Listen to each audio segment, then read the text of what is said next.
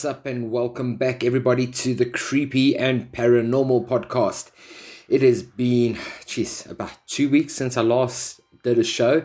I went for my booster shot for COVID. I got the J&J booster shot. And man, oh man, son of a bitch, that thing knocked me on my ass flat and hard. I felt so sick. I haven't felt that sick like in maybe 3 years, and I was completely man down. And then on top of that, I went and got bronchitis, which didn't help my recovery in the least bit. So yeah, I'm 100% recovered now, back to normal. So I thought, let me jump back onto the mic and get on with another show.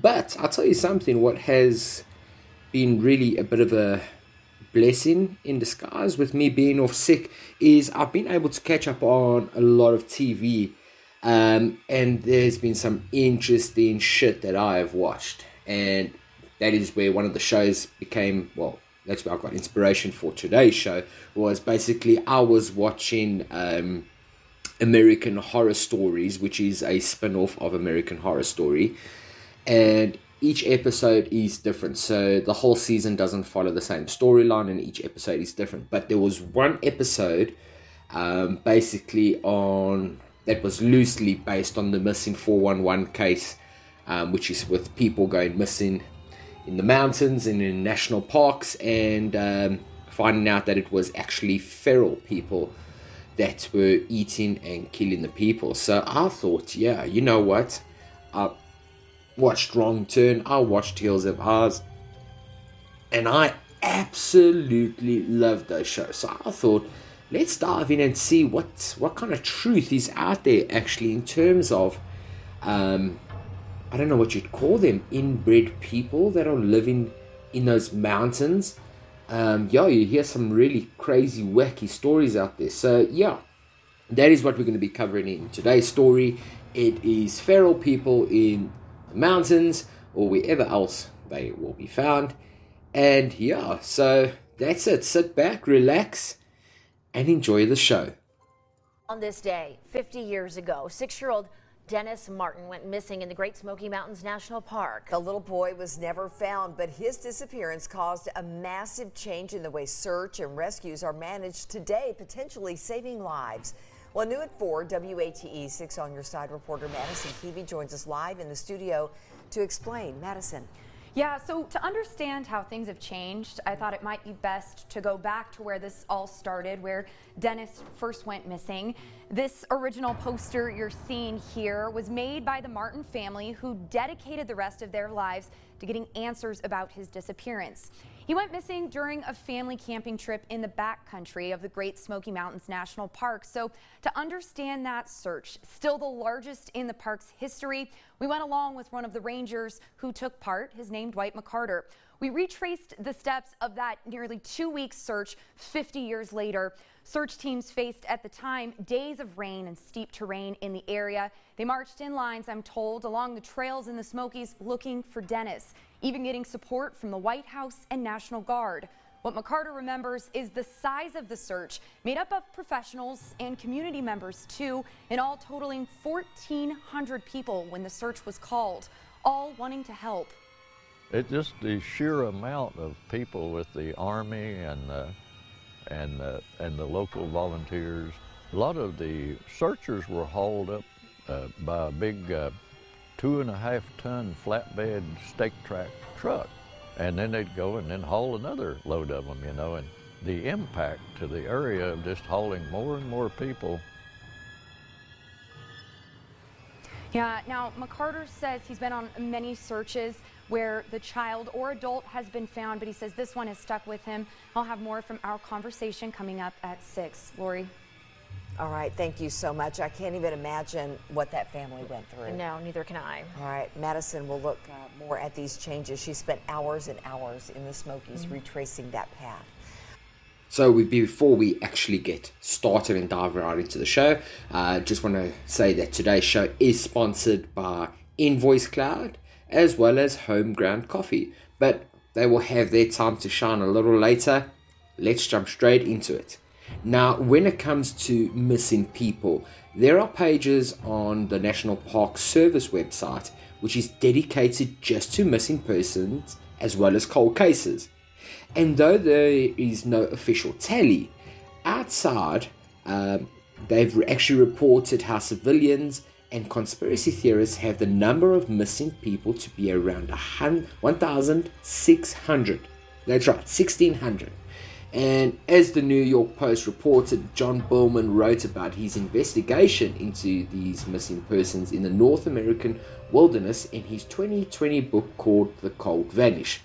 Then there's the conspiracy theorist David Pilatus, who founded the North American Bigfoot Search, which is dedicated to proving that Bigfoot is real, which that's still a whole nother debate. That's actually going to be another podcast completely one day on its own episode. And as The Outsider reported, Pilates also documents missing people in the North American wilderness through his Can-Am Missing Project. And he created the Missing 411, which is a series of books and documentary films that investigates the unexplained mysteries of people vanishing in national parks. Now, once you're done watching stories, you can then go on to the streaming platform called Hulu to catch both of Pilatus' movies, Missing 411, and the other one, which was called Missing 411, The Hunted. Investigating missing persons in national parks and contemplating perhaps paranormal reasons for these unsolved cases doesn't necessarily lead you to a secret community of feral people. But as In The Know reported, there has been a TikTok trend talking about cannibal feral people in national parks, with some people crediting them for the alleged missing people. Now, one TikToker in particular claimed she grew up outside of the Great Smoky Mountains National Park, and that it's commonly understood that there's people out in the woods who will get ya. Now, it's unclear how this TikTok trend started, and you probably got the worst person representing a TikTok story, because I don't have TikTok and I don't see myself getting the app in the foreseeable future unless someone can really convince me otherwise. But it began in January and February of 2021, but there have been stories of missing people decades earlier that people are now attributing to these feral people. And in 1969, 6-year-old Dennis Martin went missing in the Smoky Mountains. And thesmokies.com outlined in March 2021 how conspiracy theorists are blaming feral people, or another name that they've been called is wild men, for the child's disappearance. These TikTok theories have received some backlash since they perpetrate harmful stereotypes of people who actually live in the Appalachian or other rural areas. Like I said, Dennis Martin was 6 years old in the June of 1969. He was wearing a bright red shirt when he and his brother, along with two boys from Louisiana that actually just met, planned a sneak attack on the relaxing adults in the Spence Field area board along the Appalachian Trail. It was a Father's Day hike near the Tennessee-North Carolina border, a Martin family tradition, one that would be soon plagued with sadness and a lot of confusion. William Martin, his father Clyde Martin, the two boys and others started at Cades Cove and hiked to Russell Field, where they camped overnight. And afterward, they made their way to Spence Field, where they met a group, ironically also named Martin, from Louisiana. What the fuck are the chances of that? Anyways, it was late in the afternoon and the boys were enjoying each other's company. Now, that's pretty much boys. I mean, I grew up, obviously not having brothers. I had two sisters, much older than me. When I say much older, they're probably going to kick my ass when I say that. But I grew up and spent all my holidays with my cousin, who is 3 years younger than me, and him and I just did typical boy stuff. We built our own go-kart, we used the trolley to drive down our driveway, we played cricket, soccer, rugby. Man, we even pretended like we had a little gang going on, just the two and maybe my other cousin at the time, three of us. So, you know, kids just pretty much get on pretty well at that age, especially when they're just playing around. So it would make sense for these boys to enjoy each other's company. Now, the boys weren't especially sneaky with their sneak attack that they had planned, and the adults actually knew what the boys were up to. A pincer movement was afoot. They watched as three of the boys went one way to sneak back through the bush. And before we find out what happened when the boys were peeking through the bush, let us jump straight into our first ad break. Everybody has their own morning routines, but on the top of my list is coffee. Strong, hot, black coffee. I physically can't start the day without a cup. However, sometimes life gets in the way and you're forced to buy a cup of coffee while on the road. And if you're like me, you struggle to find one that tastes good and is affordable. Well, now there is a one-stop solution for you. Homeground Coffee. The name is brilliant, and so is the service. Situated at Benoni Northern Sports Ground, it's a nice central point for your morning commute. And why not get a delicious muffin or pie to go along with it? Homeground Coffee is the perfect go-to, and I advise you strongly to give them a try. When you do, let them know that I sent you. Find them on Facebook at Homeground Coffee, as well as Instagram. That's Homeground Coffee, HOMEGROUND. Gosh, after talking about homeground coffee, I am extremely craving a good, hot, strong, black cup of coffee right now. Oh, man. Damn it. Okay. Let me go make a cup of coffee and then I'll come back to the show. Right, so the boys snuck back through the bush and they watched as Dennis and the bright red shirt sneaked off in the other direction, and for all the intents and purposes, off the face of the earth as it's known. The three boys then performed their little scare, all in good fun, and when Dennis didn't pop out from another angle, William got up to look for him. He hadn't been out of sight for more than 5 minutes, but William's search quickly turned frantic, and so it should. I mean, I just can't imagine, like, you 1 minute you saw the child there and next minute he's not there. Now, it said there that after more than 5 minutes, that's when they started really searching frantically. Think about how long 5 minutes is. It is a lifetime when it comes to someone missing. So I can only imagine how frantically they started searching. The father then ran back up the trail towards Russell Field, hoping the boy had gotten turned around and possibly just went in the wrong direction. The others combed the surrounding areas as well. Then Clyde hiked out to the park ranger station, arriving a little after 9 p.m. By then, a massive storm had arrived, drenching the mountains in a massive rainfall and dropping overnight temperatures into the 50s. Now, for my South African listeners, 50 degrees Fahrenheit is probably round about 10 degrees Celsius. So, yeah, pretty cold. Not freezing, but definitely cold. And the next day, the search was hampered by 2.5 inches of rain as well as dense fog. But as word spread of the missing boy, a massive response obviously grew. And over the next few weeks, the search party grew to an unwieldy and counterproductive size. Boy Scouts, National Guard members, multiple rescue squads, and even a group of 71 Green Berets who had been on maneuvers in western North Carolina came and searched for the boy. Helicopters soon arrived as well. And with so many searchers and volunteers tramping over the wet and muddy ground, any clue or scent that survived the massive rain would have been quickly lost. Denny turned 7 that week as searchers exhausted themselves to no avail.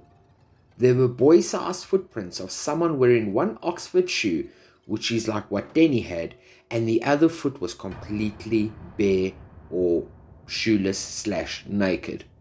Now, family members said the prints were too big to belong to Denny, and searchers were skeptical as that area had been searched by Boy Scouts previously who could have possibly left the prints.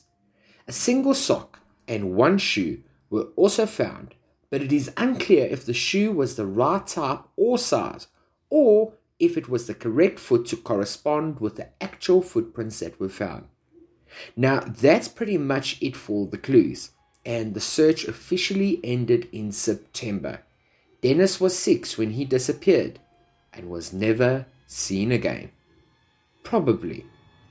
A family from Carthage, Tennessee was in the mountains that day looking for wildlife in the Cades Cove, several miles from where Dennis went missing. They left without ever knowing about the search or the missing boy.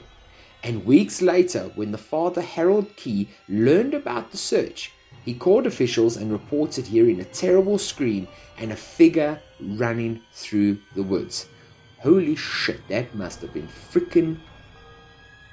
I don't know if it's scary or creepy, but, you know, I'm just picturing myself right now in the woods, hearing a scream, and then seeing a figure run through the woods that I can't make out.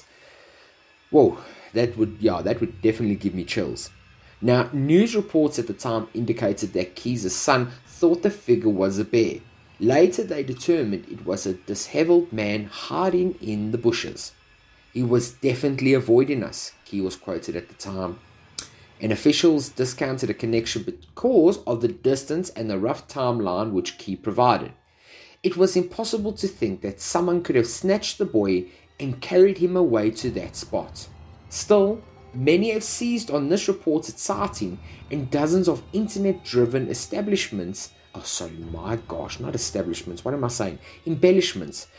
indication that Dennis was carried off the actual mountain. Reportedly, Dennis's father believed the boy was kidnapped and did not die on the mountain. At one point, a reward was even offered for the boy's return.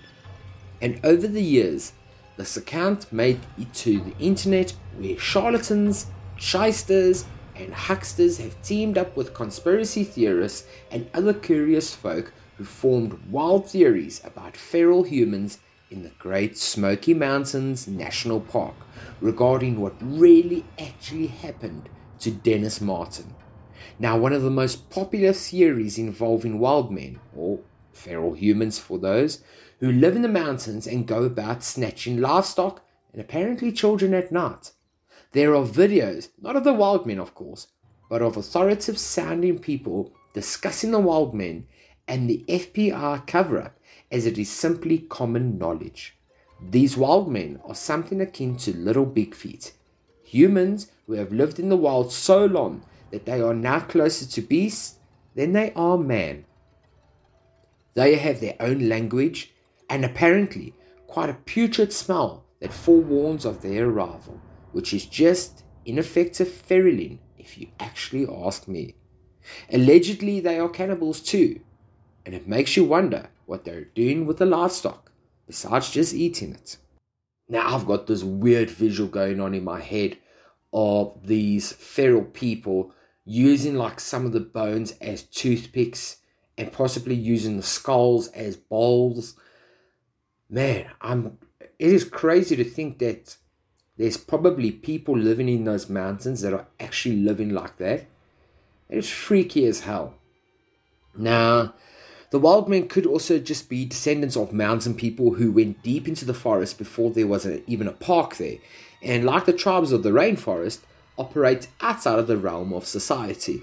One guy who made a very nice video walking his fairly routine weenie dog through a cemetery, speculated the wild people could be indigenous people who slipped away before the Trail of Tears and survived in the forest well into the 1900s. He added that some of the wild people spoke English, others had their own language, and still others without discernible speech, so probably like grunting and moaning, so more or less just like animal sounds, I guess. Now, the same guy went on to indicate that his uncles were paid by the FBI to hunt and kill wild people prior to Dennis's disappearance. Now, I've heard of some conspiracy cover-up that The FBI/government is well aware of these wild/feral people that are living in the mountains. So there's some sort of unspoken agreement that these wild people don't venture into the actual park per se, where other campers and parkers are staying and going about their business. And if they do, and these sightings happen, apparently massive groups of soldiers or whatever the case may be come in there and basically force them back deeper into the actual park itself. So that would maybe explain why there was so many Green Berets, even though they said they were out training, but some Green Beret soldiers that were there could have been secretly used to actually push these feral people back deeper into the mountains. I don't know, just something for you guys to think of. And on that note, those Green Berets were reportedly brought in because of their experience in dense, wet jungle.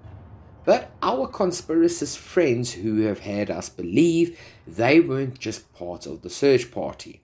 So they, like I said, they were basically had a mission, which was to hunt out and exterminate these ferals and push them back deeper into the woods. So, I don't know, guys, that's a really strange one, but, you know, as the record states, there were actual pictures from the time, and it showed that the Green Berets were just weren't carrying guns at all. They were carrying guns, but just a few sidearms. So, I don't know, that's a rather strange one, and it's not conclusive, of course, but a weapons drop could have actually been arranged up in the mountains out of sight. But then again, no one really heard gunshots. So I don't know. That's a bit of a strange one, but it does make you quite wonder. And no one really reported seeing heavily armed Green Berets looking for the boy. They just said that there were Green Beret guys walking around searching for him. So if we have or had bands of cannibalistic feral humans roaming around the parks and just abducting and eating folk, why don't we know about it? Well, that answer is probably as simple as it is idiotic. We, the good people of East Tennessee and Western North Carolina, make a lot of money off the park, and we don't want to lose the cash cow by telling the world of feral humans. Now you can hear the sarcasm in my voice as I'm speaking on behalf of the actual people of that area. But apparently people living in the area are willing to just go on living next to these humanoids out of H.G. Wells' novel To Keep You coming back to their theme parks. So, I don't know, that's a really strange one for me.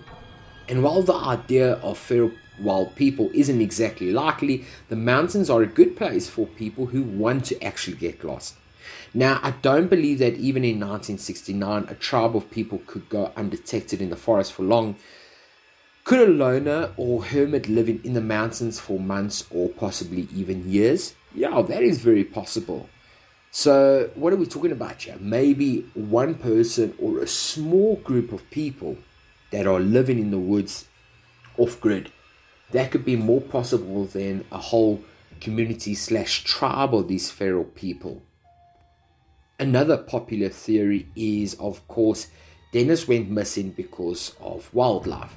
Now, there are bears, poisonous snakes, bobcats, and even feral pigs which all roam in the woods in that area, and officials say it's unlikely that any of those animals would have attacked the boy, but at the time conceded it was also a dry summer and there were reports of animals seeking food in places and ways they normally wouldn't. Had Dennis fallen victim to a wild animal, it seems likely that the hundreds of searchers would have found at least scraps of his bright red shirt as well as human bones. Okay, let's take a little breather and let's go and hear from our next sponsor. Today's sponsor is called Invoice Cloud. Now, this is really awesome if you're an entrepreneur, small business owner, or even a freelancer. You know how difficult it is to manage and then create those invoices for your customers. But with Invoice Cloud, you have everything you need to create simple, professional estimates on the fly. It's easy to use and understand, and getting rid of all the nonsense so you can have more time to do what matters most, which is to grow your business. Invoice Cloud allows you to add your company details, logo, customer information, as well as products, making it a breeze to send estimates to your clients anytime, anywhere. Now, if you want to start your free 7-day trial and get invoicing in just under 5 minutes, all you need to do is head over to invoicecloud.co.za and boom, you are sorted. That's invoicecloud.co.za. If you are like me and you go down the online rabbit hole, you will find that some people are pushing hard on the idea that feral humans live in the mountains. You'll also find people embellishing the words of Harold Key and his family. The scruffy person Key and his family encountered just after hearing the scream was wearing a bear skin, allegedly. He was carrying something on his shoulder. That something was boy-shaped and wearing red. Each version adds details that aren't found in the actual original reports. So, did Key see something? Probably. What did Key see? Was it a real person? It's hard to say.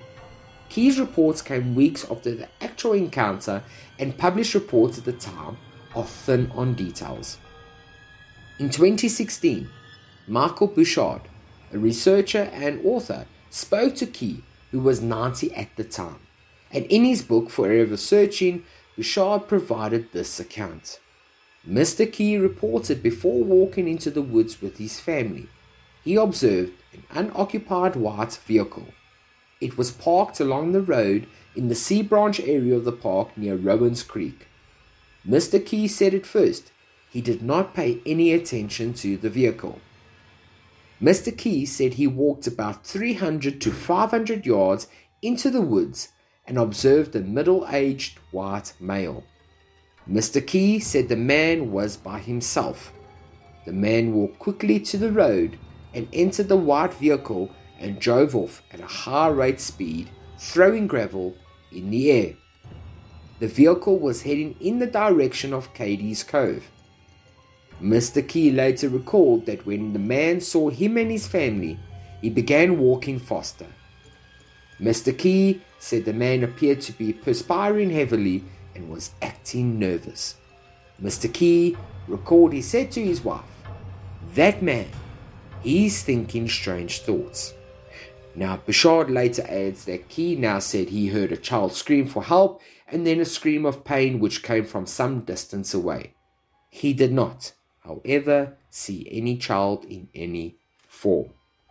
So just some random ideas and thoughts about the theories around Dennis Martin. Number 1. Neither wild people nor hermits drive white vehicles. Number 2. It was 1969. Let's just say disheveled people acting funny in the woods wasn't exactly strange then as it would be today. It's more likely that Mr. Key found someone on a trip than a deep hiking child abductor. Number 3. The idea you could carry a 6-year-old struggling human being through miles of rough bush just to get back to your car is almost as implausible as a tribe of whole wild people. And number 4, the only wild people out there are probably the guys on the internet making up all these crazy stories. So what do we actually really think happened to Dennis Martin? Well, Occam's razor states the simplest theory should be preferred to more complex theories or unknown phenomena. So what happened to Dennis then? Honestly, I don't know. There are ideas, and a lot of people tend to think that he just probably went in the wrong direction, panicked and died. Alone in the cold and terrified in the dark, in the woods at night, who knows? Some people say an animal got him. To me, I still don't buy into that story just because there was no proof of a struggle. There was no shreds of his clothing or bones or human remains found. I do tend to more believe in the wild person / feral person living out in the woods that probably kidnapped him and done what with him. I don't know. You've watched Wrong Turn. You've watched Hills Have Eyes. They have crazy motives, which is just to really eat and kill human beings. So, I don't know. I really don't know what happened to Dennis Martin. If you had to ask me to put my money on one theory, it would probably be feral people of some sort. I don't know. That's what I'm just going to put my money on. There we go. I've said it. Shane Campbell believes Dennis Martin was killed and abducted, or not killed, but at least abducted by feral people.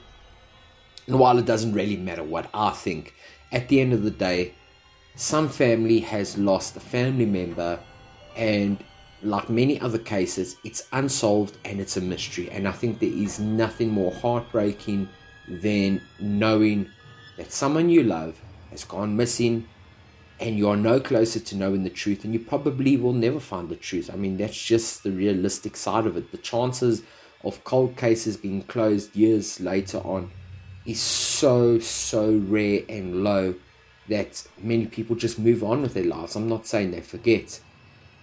Just losing a loved one is hard enough, but losing a loved one and not knowing what happened, I think that must be the most devastating thing. So, like I say, we can sit here and talk about the theories all day long, but there's actually a family that had to suffer and endure a lot of heartache. So yeah, my thoughts just really go out to all those that were affected by that, and not just only Dennis Martin's family. There are thousands, well, they said about 1,600 people that go missing in the national parks, and there's still no real clue as to what's happened to them. So yeah, thoughts go out to those families. So in closing, there are a couple of weird stories I came across while I was doing some research online of feral children / wild animals. I don't know what you call them. And yeah, it was one that was really weird, which was in Medina, Russia, in 2013. Now, Medina was the child's name, who lived with dogs from birth until she was about 3 years old.